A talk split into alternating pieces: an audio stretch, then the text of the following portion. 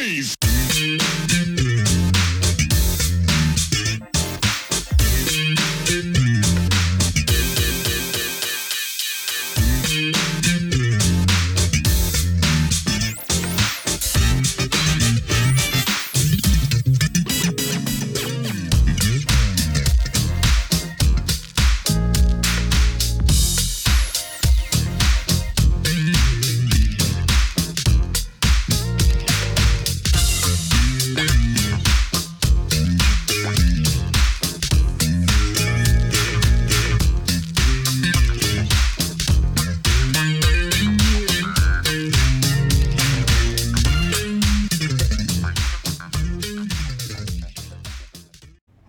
Wanted to jump back to how Raydio formed uh, with Ray. Um, you know, because those first two albums, especially for me, were fire. You know, so tell us about that.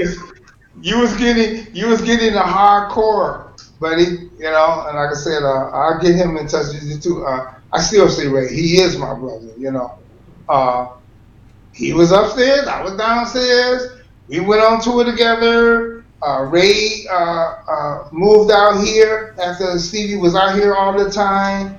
I followed later because Ray is one of those people who don't mind driving. So he would hop in that car. That was the first time we didn't do something together. I said, man, I am not getting in the car driving to California. And he did it, I think, maybe one stop from Detroit. He drove out here with his yeah. guitar. Hey, that's how it was. Got popular out here doing studio work. And he was telling me how much money he was making. He got real tight with Barry White. He's on all that Barry White stuff, and that's where he met Wah Wah. Herbie And- Hancock, yeah. yeah, all that. See, that's how all that stuff came. All of us became friends. But anyway, so I'm like, okay, I'm coming out there. But I hopped on the plane. I gave a tip to the Skycap back in the day, the Skycap, and I literally moved on the airplane. I said, hey man, here's some money, man. Put this on here. Uh, get my stuff to uh, um, California. So I started doing studio work. Ray decided he wanted to write because he picked that up from Stevie. Stevie was always showing us how to write. Every time we would get in a hotel, Stevie would have the road guy set up his little stuff in his room. That boy never not stopped doing music. He's always doing music. And Ray picked up on that and, and you know, he started writing. So he wrote You Got the Love for Rufus. Chaka. Yeah.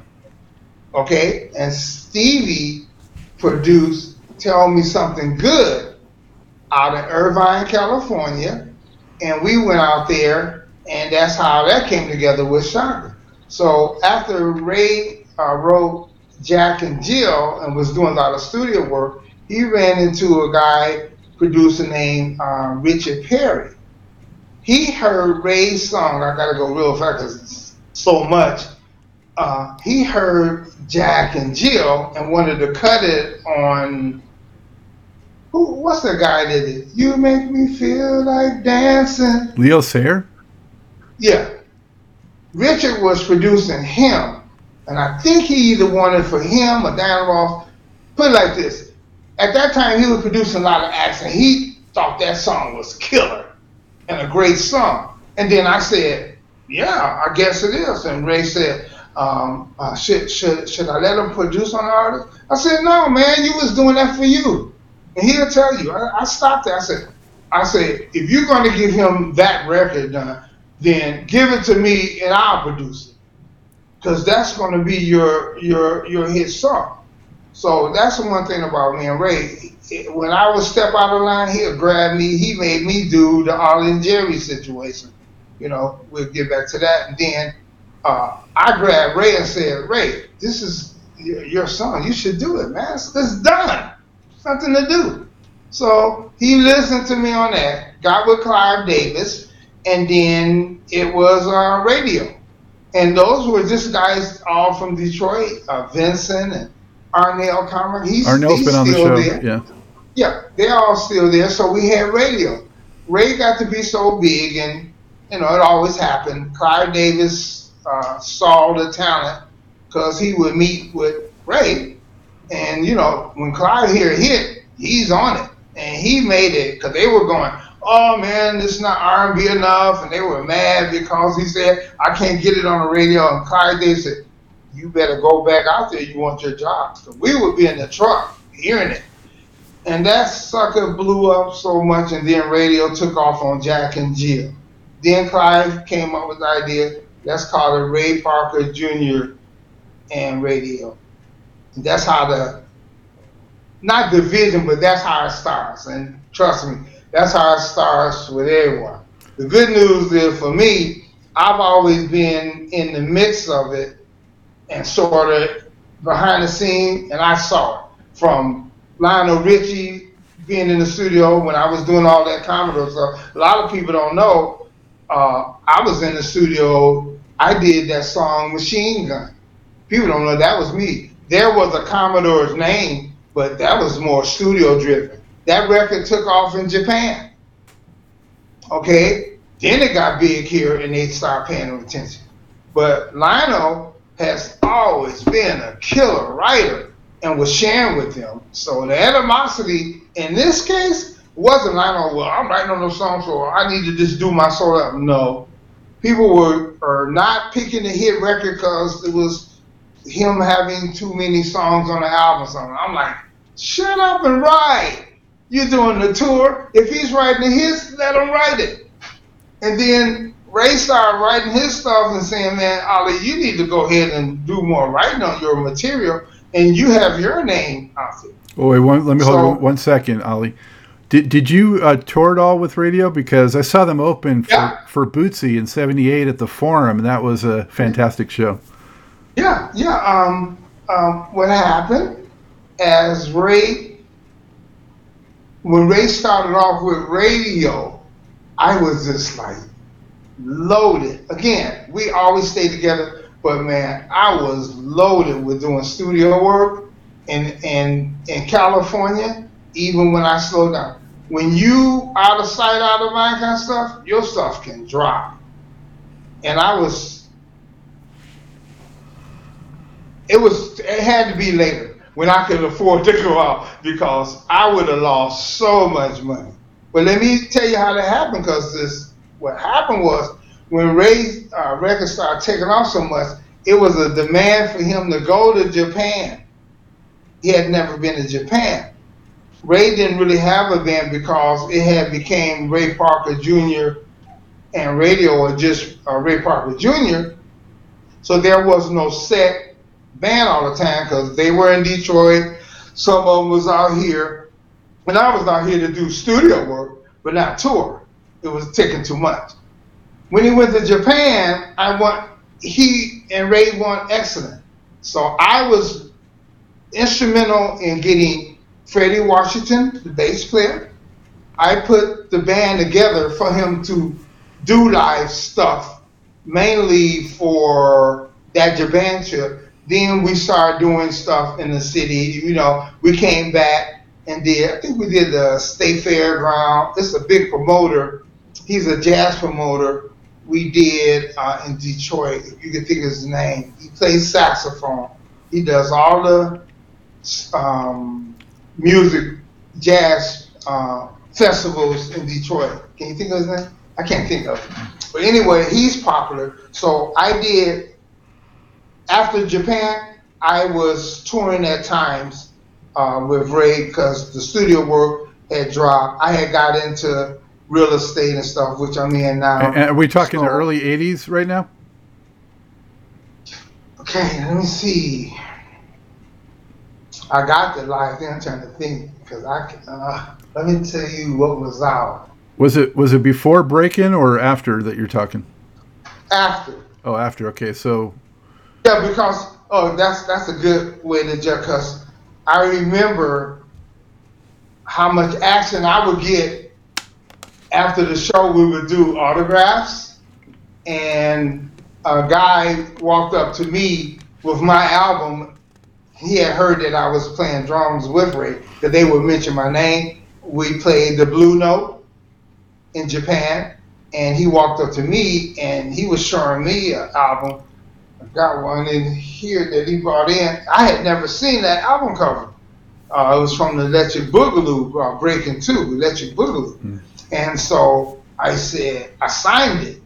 And he said, um, uh, thank you so much. Uh, I've always admired your records. You know, I'm saying, well, did you like the show with us? He's yeah. I just wanted to get an autograph from you since you was in the show. And I said, thank you. Because when you go to Japan, they they read a lot. Okay, the credits and stuff, and they're really on top. I would walk off the, even when I went with Quincy, that happened to me. They will come up with albums because you know they know who's coming in time. They're into and it. Over, yeah. yeah, overseas, it was really good to mix up your stuff because I went to uh, talking about doing live stuff with him. I, when I went to Switzerland, we did uh, the Mon Montreux. Mon, Mon, yeah, uh, jazz festival, and that was just recently. Ray popped over there for something they were doing, announcing his "Who You Gonna Call" documentary that you should keep your ears open from. That he just uh, got to deal with uh, CBS. That's going to we we we shot that a while back, but uh, just recently, if you check uh, his Facebook page, you'll see them mentioning uh, it's called Who You Gonna Call. But all that race stuff came from us growing up together, trying to do more in the business, supporting one another. Because, like I said, I had to leave the city for a while to go out and do that. But then when he started doing one offs afterward, it still got back. Even like right now, I don't tour with him, you know, because I'm doing so many other things business wise. How, how, how, did the Ollie and Jerry opportunity to come up? I you know, I remember mm-hmm. seeing that movie in the theater, uh, and, then of course the song became a hit. But uh, how did that opportunity come up for you? Well, that happened when, um, again, man, my life is. I I promise you guys, I'm gonna do a book because you can't squeeze it in because I I forget, and thank God you guys uh, can only answer because there's so many things I've been so blessed with, and I have to use that because the story with that, it was a case that you guys don't hear about where someone pulled their song, almost like what happened with Ray. They the the breaking movie, they were fighting over who was going to have the first release because that was when record companies started doing these soundtracks like Footloose and you name all these big music. Well, Purple Rain came out that same year. Yeah. Yeah. Oh, let, let me then keep that in this conversation. I'll tell you what happened with me. So what happened is they needed a song. The movie's coming out that next week. Me and Jerry was friends through Ray Parker, and I told Jerry, I, I got a chance to write a song for this movie. You know, I I wasn't thinking how that it would be anything. It's just a, I was just excited to be doing music for music and writing it, and I had a chance to produce it because they had no one, and so they wasn't being picky. So what happened was there was no artist. I wasn't an artist. I was just a studio musician that wrote songs and started producing records you know, because I did that Syreeta album, Billy Preston with uh, Syreeta duet, you know, a lot of my stuff with Latoya, you name it. But what happened was I didn't have a singer.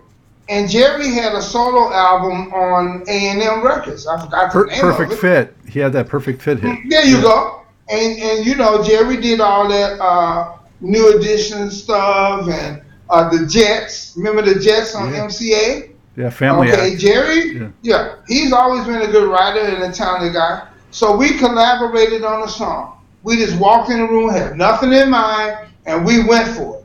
My little drum machine again, like I said, I put that sucker down, and we started playing on it. And uh, then they called me in. I had another day where I had a chance to see where the song was going to go, and that's how I got to be friends with Shabba-Do later in the movie, he came. They had a scene where my song is really put out is when they were being judged by the judges. Now that I'm telling you this, go to that scene. You're gonna see the judge uh, sitting at the table with the lady and they listening. And Shabba-Do walks up to the table and he gets mad and he rips off his stuff that's in there. And, and he say, they can't stop us. And then I went, There's no stopping. And and I came up with the lyric idea uh, watching the movie, which I, I love doing, uh, picking stuff out of there to inspire me to do stuff. And fast forwarding, when I started getting other material, when they wanted more songs, I want you to look at Street People. Street People on the Breaker movie that I did, I put the group together again because I had no artist, this material, and it was the producer. We did that, and the next thing you know, you had Firefox. Listen to that song. That song is three scenes put together, which had three different songs. So I had to write three different tempos.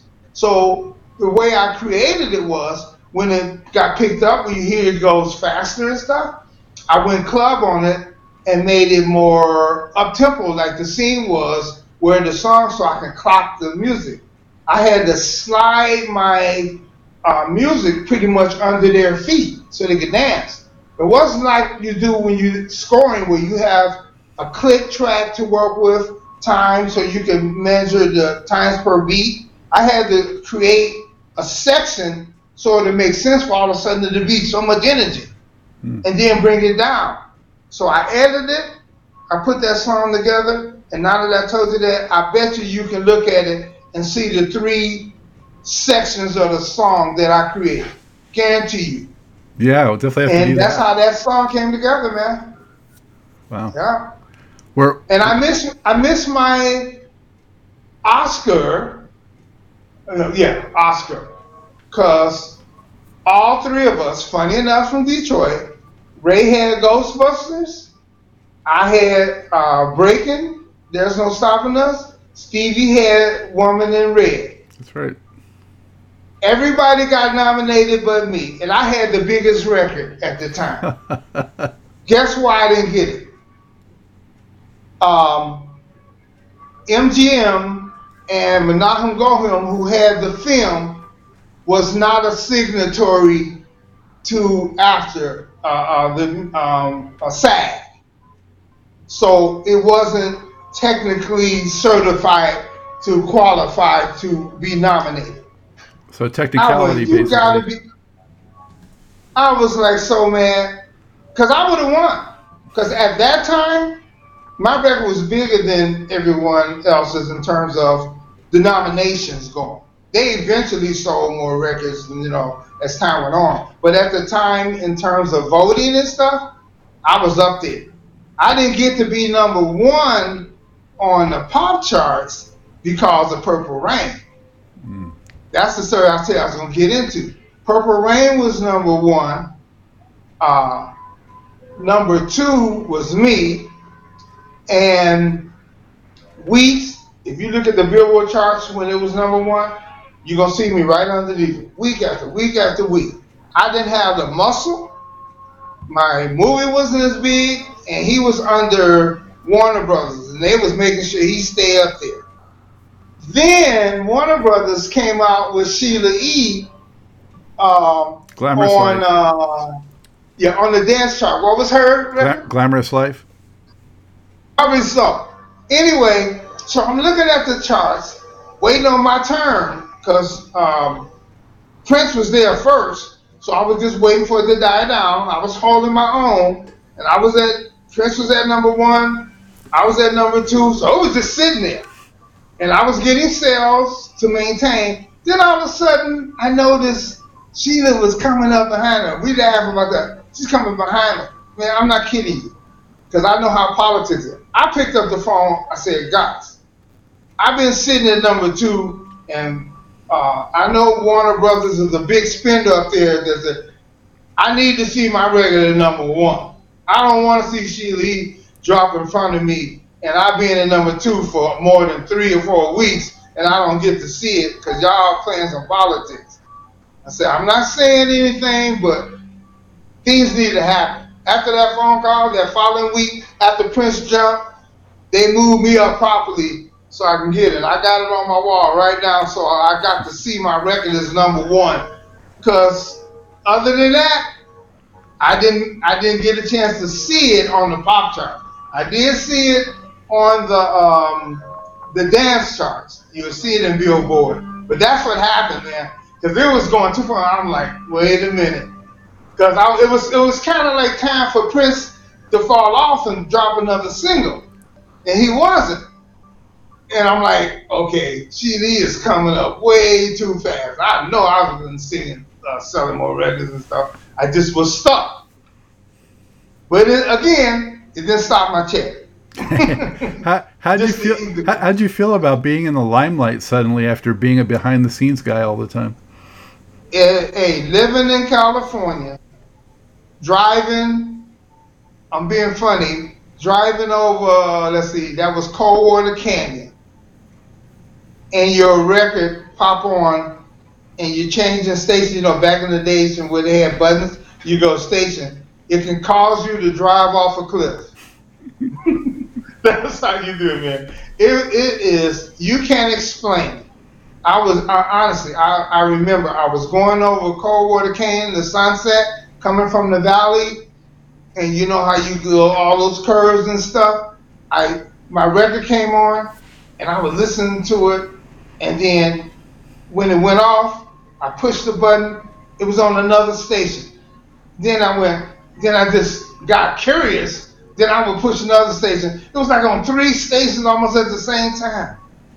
And getting back to how that feel, opening night, because I only had two days to get this thing out. It was coming out that Sunday. I had to sit by uh, mix and everything. It was in Westwood Theater. Kids were lined up around the theater. I was able to get in there. I ended up having to sit in the back because they were flooding the place. I found out later that's where the producers want to be anyway. So it turned out good. So I'm sitting at the back of the theater, and you hear the drum machine like at the beginning of it going, they're coming on.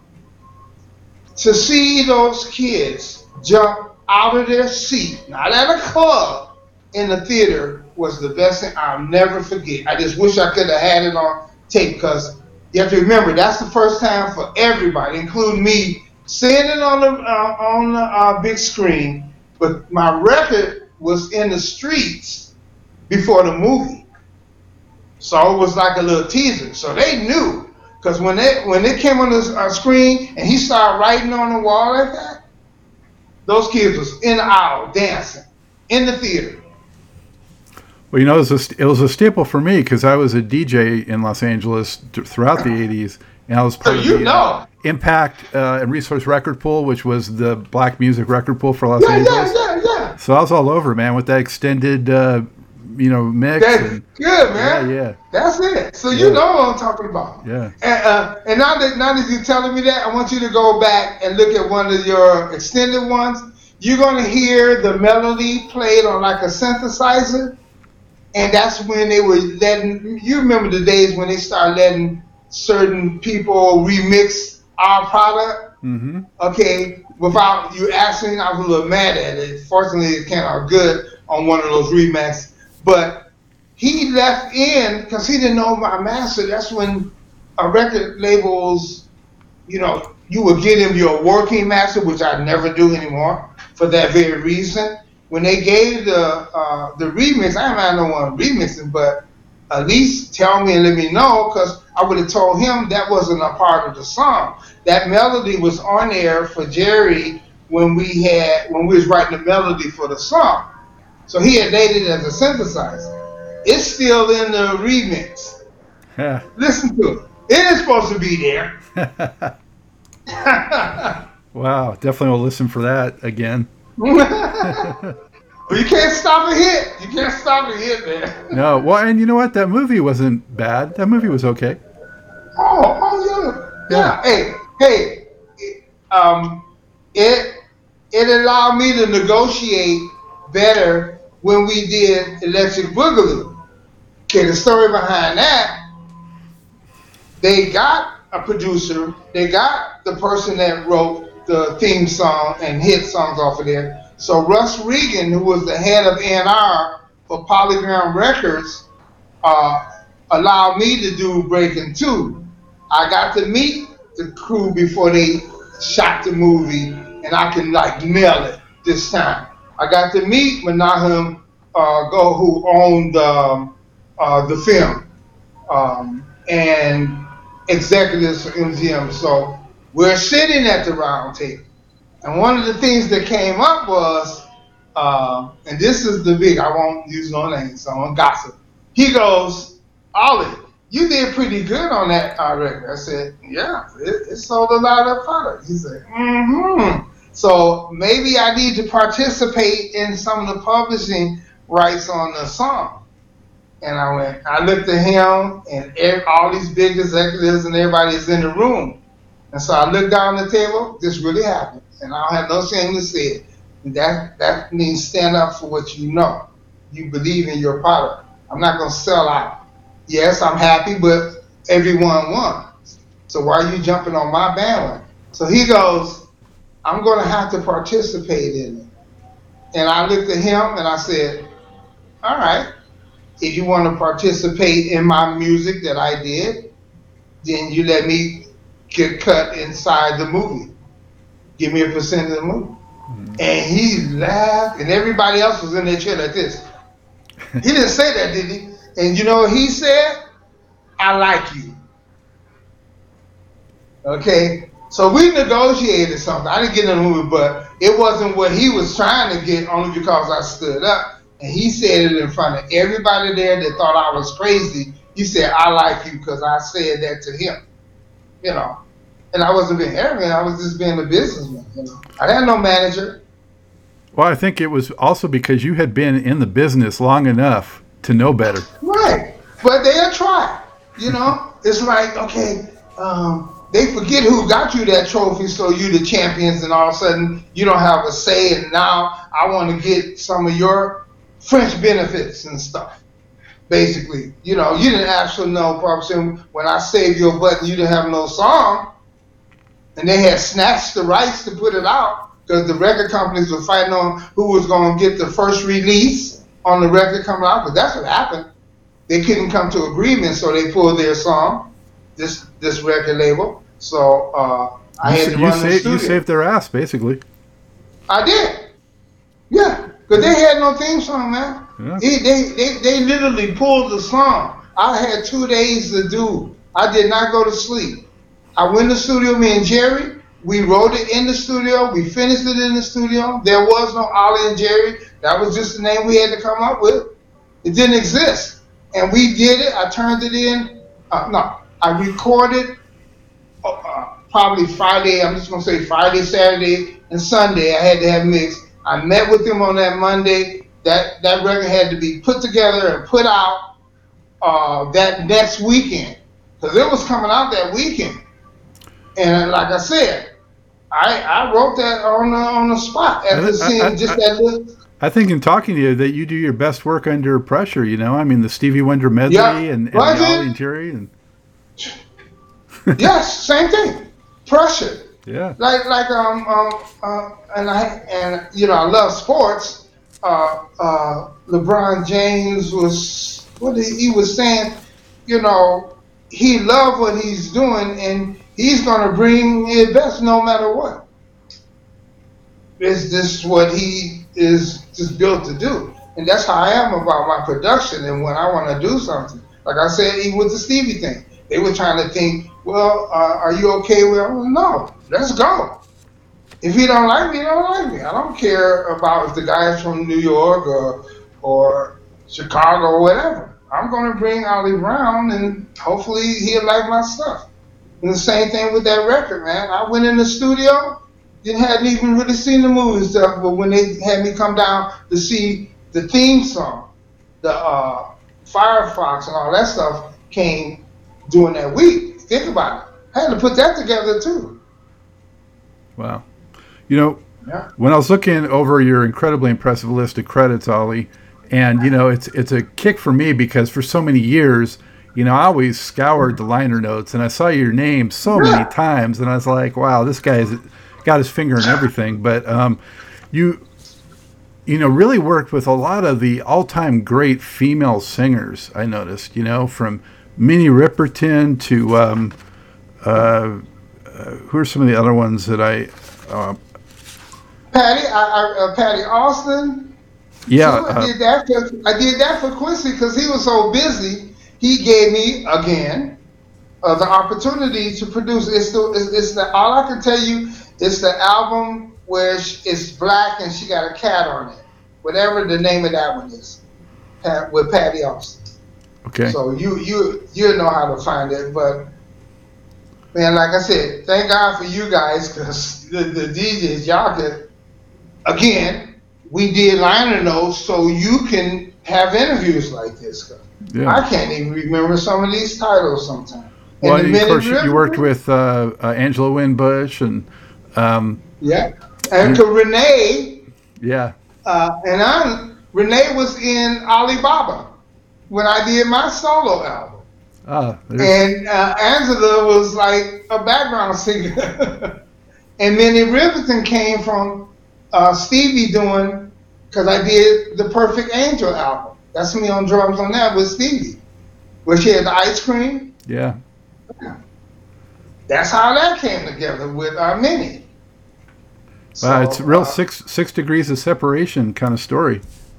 Same with Sly Stone. I did Sly Stone, the one where he's jumping up in the air, uh, looking High- like he's High going on You? karate. I'm on that. Or is that I heard you miss me? No, I think it's High on You. Yeah, Yeah, you got it. yeah, that was my last or his last in my mind his Yeah. last great record. Yep, Yeah. yep, yep. I never forget when I called up the CBS because that's when they would give out more French goods, fun goods and stuff. You can get product for no big deal. And I called up there and I said, uh, "Can I uh, CBS?" Well, I had connection with all the labels, so I didn't have to buy anything. You should see my closet. I got a lot of. Do you have a lot of those um, picture albums? I have some. Yeah, I got some good ones, man, that will blow you away. Michael, you name it. But what happened was I called up to CBS to get uh, slide stuff, and they only sent me, I think, three albums. And so I called my buddy in Ann I said, I wanted uh, uh, the Sly Stone catalog. I thought you was to hook me up and send me the album. He said, man, that's all he had. And one of those was the greatest hits. I was like, yeah, this boy had so many hits. I thought he had all kind of albums. Because I didn't ask him. I just said, send me the uh, Sly Stone catalog. And it was three albums. That's how good that boy was. Yeah. So, like I said, we can do part two on that because I, I I've been so fortunate. Like I like I was telling my I will. I am going to do a documentary or a, a book or something because just so people can enjoy and get confirmation on like what you thinking is pretty much what it is and how it came together. It'll make even more sense because like see you familiar with stuff. So when I say stuff, you can relate. Now you can go, oh, Oh, I get it. That's Yeah, why I want you to go back. Oh, yeah, connecting dots, man. Yeah. You're gonna, you're gonna. When I, now that I told you those things it, you're gonna say, "Oh, I even hear it." I can't wait till you listen to Street People at the end of the song where they jump up in the air like that. Yeah, Street People. I think that's on. Yeah, that's on Breakin'. Yeah, that's on Breakin'. But all the Electric Boogaloo was all hand done. That uh, that song that we came up called "I When I See You, I Get So Insensitive." We call it ICU because he was in the hospital and he was in intensive care. So we we wrote the song off of that, and they're dancing in the hallways and stuff on Electric Boogaloo. That song, like I said, that's when I had a chance to really write for the picture out of the box, not having to replace temp music that they shot to, when, and it being the dance music. Man, you can't do that. You don't understand. You can't do it. I can make it so much better. Like when you look at Footloose and some of those big records that sold like that, you know, they they probably had the script and when they wrote it, it's easy. Thirty Day, you name it. The real big ones, you know, it was thought out more. I came in the picture, like I said, after they had shot it. And, and that scene that they edited together and handed it to me had three different um, temp uh, uh, records, so with three different tempos. So I used one for the meat of it, used the the more exciting one for my bridge. Then I brought it back to uh, the middle. Then the end was the end of the up tempo one where I kind of clubbed it out. That's how I did it. So now I want you to. Everybody got homework assignment. Make sure you listen to that um, Street People, and you will see what it takes to put together a soundtrack when you had no idea what the tempo was of the other record, other than sitting there trying to clock it and trying to get them to look like they're dancing to it. So if it look a little off, it's because you got knowledge to it now. yeah, but now knowing that makes it just the accomplishment that that you know appreciate that much more. I know. Yeah. It, it, blew me away. I was like, God, man, how I pull that off? Yeah. So, Ollie, um, is there anything that jumps out at you out of all this that you're maybe the most proud of? Um, well, you got obviously uh, the stuff that I did where I have great story. Uh, I'll put it like this to answer your question. Some of the the fun things that pops out and they were all about how it went down, was uh, I'll take the bad album uh, uh, and the stuff I did with Quincy, because I worked on um, uh, Bad and that Man in the Mirror, which got some credits. See, Quincy would cut with so many people, and he did the best he can because he's so busy, he's passing it on. So stuff to miss. I didn't care. It was always fun to do that. But one time when we were in the studio with uh, Michael, I never forget, he brought that snake in there called Muscles. If you look up Michael Jackson Muscles, you might be able to see it. It was a, a I think they call it a python. But I can't even give my fingers how thick it was. And I never forget, we were standing on stage. I bet you Quincy got pictures. But it took all the people, we were standing on the stage to just hold it. It was like maybe 10 people uh, just to hold it in our hand. First of all, it was that heavy. And uh, we took a picture of it. And then after the photo, uh, Michael, he was such a prankster funny guy in the studio, believe it or not. He laid it on the the board because you know how the XL, the first SSL, the XL board, it had those knobs that kind of stuck up, and the snake liked the way that feels. So, so this big old snake going across the board, and everybody was like so afraid. I'd never forget everybody's face. That's silly, but that's one of the funniest remembering that happened because Michael thought it was so funny because everybody know him as this shy person. And I discovered what that was uh, when I did Latoya's album, and I would have to come up to the house, and Michael would be upbeat in the studio. He would be upbeat. Then we did the listening party for Latoya's album. Um, it's the gray one, I think. I forgot the name. Isn't it just called Latoya Jackson? It could be, but it had a subtitle too. It's the gray one, Latoya Jackson. The yeah, I know. I had I had that record. Yeah, and uh, it's got "If You Feel the Funk" on it. Yeah, that's the one that I did where the record label were calling me up, going, "Man, why didn't they put that out as the first single?" I said, "Well, her brother produced the first single. What do you think?" so everybody, instead of how politics go, instead of listening to what they think radio might want, which should be the best single for your first single, put it out. But they were so politically, well, Michael, this is Michael's sister. Let's just put this one out first. So I got a lot of airplay. I'm gonna turn this off. Sorry. I, I remember at the time I was really surprised how, how funky Latoya, you know, was made on that track. Yeah, that's right. I had I had the work. It was her first record, warmest, nicest, full of energy. Wanted wanted to work hard because see for Latoya, because they would always try to give her a hard time. The bar was so high for her to come out there, you know, and the stuff. Because I even remember Janet being at the house when I would come over, and I was playing the same game. Janet would walk by, and I go, "Hi," you know, when I should have been saying, "Hey, let me produce you too," you know. And she would just walk around because she was just active, and that was when they were living uh, before Michael bought his big man- mansion, which is another day uh, that we had fun with. And that's why I hate it with all this stuff. And I'll share something very positive to that. Uh, when he was at um, what's, what's the name of the place? Uh, Wonderland. Uh, I went out there with Paul because I was managing him at that time. Also, he was putting on some guitar tracks for Michael, and Michael took me. This place is so big. He had one of his workers take me on a tour at Neverland.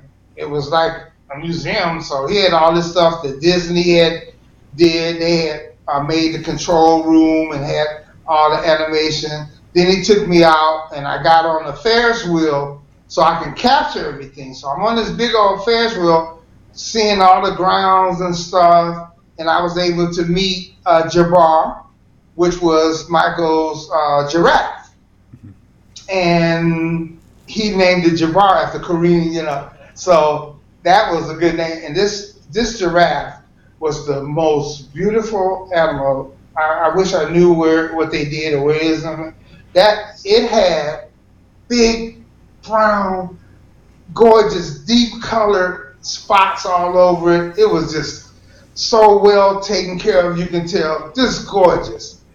Getting back to when I went after I got my tour, I went in and Michael would always have movies that were either coming out or been out because you know he couldn't go to theaters, so he had the power to get stuff. They wanted him to have. It. So I'm sitting inside Michael's theater and all by myself. And then I'll tell you about the go karts. I'm sitting there watching the, the, the movie, the film, and I look behind me and I see this big glass, like a, a a vocal booth, so you understand, this great big glass with all these beds in the back. And guess what they were? They were hospital beds that Michael had made for people that were could not, and particularly kids, could not see movies firsthand and would always have to see it through previews and broken up. Mm. And I'm saying that's the Michael I know because he had so much love to give to them. That's why he was always doing stuff. He wasn't inferior with them because you can imagine Michael being young like that. Like I was telling when I did uh, the Spike Lee thing with uh, the 25th anniversary of Bad. You should check that out. Uh, that Spike Lee did uh, on Michael. I, I did an interview on that.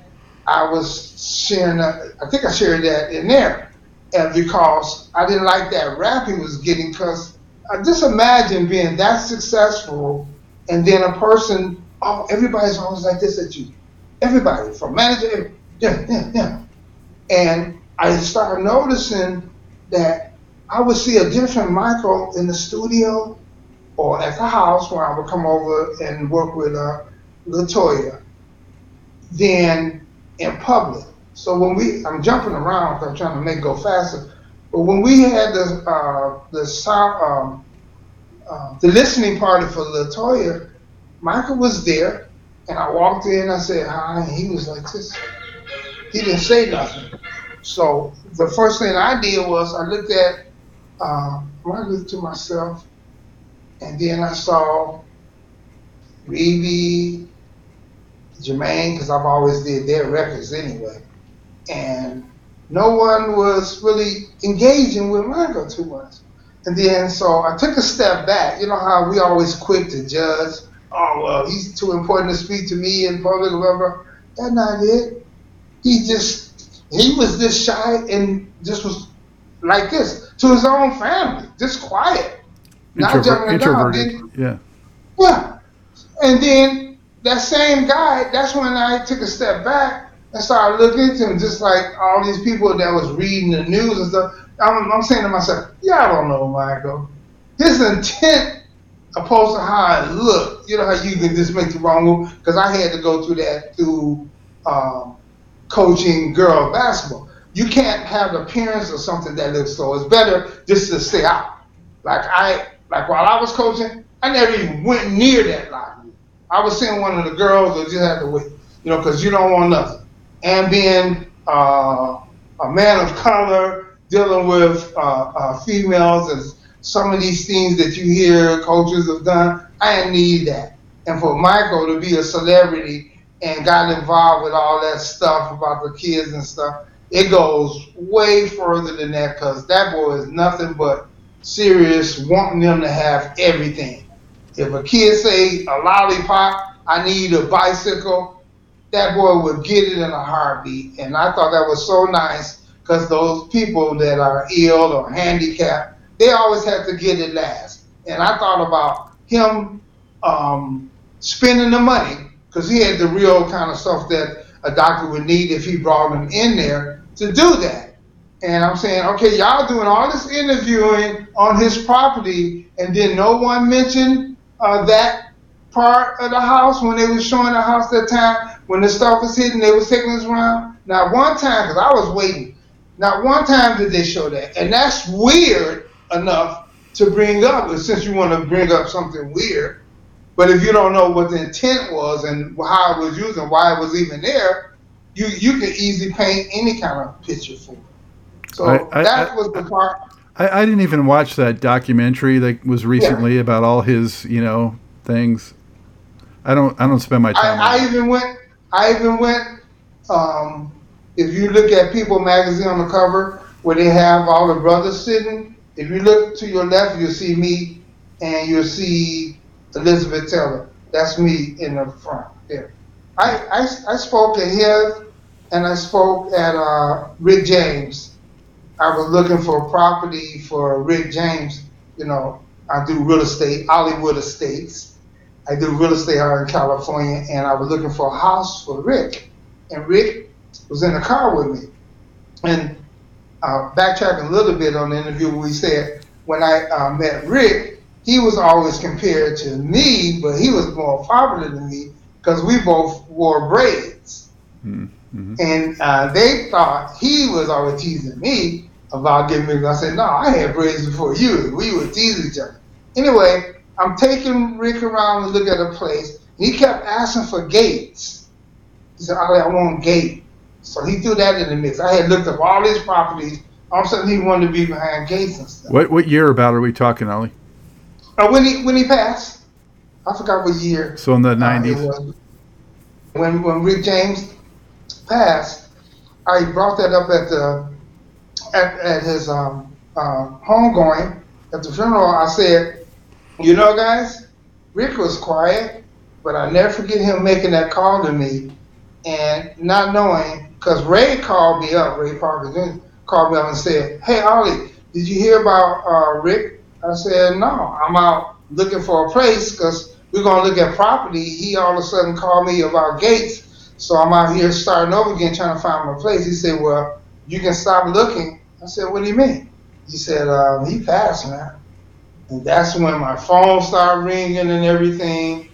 Really good guy. Uh, I had a lot of fun with him again because of the braid thing. And it was, uh, I was trying to see. I was going to show you the one that we had because both of us wore our braids down. I got a picture. I, I, well, Stone City I'll Band too. I mean, yeah, yeah, yeah, the whole thing. You know, so I was a part of the beginning of that. Now he's the only one I didn't tour, but I did a lot of studio work where I, I did not travel with him because you know I was in a good position not to leave town and it's gonna cost you.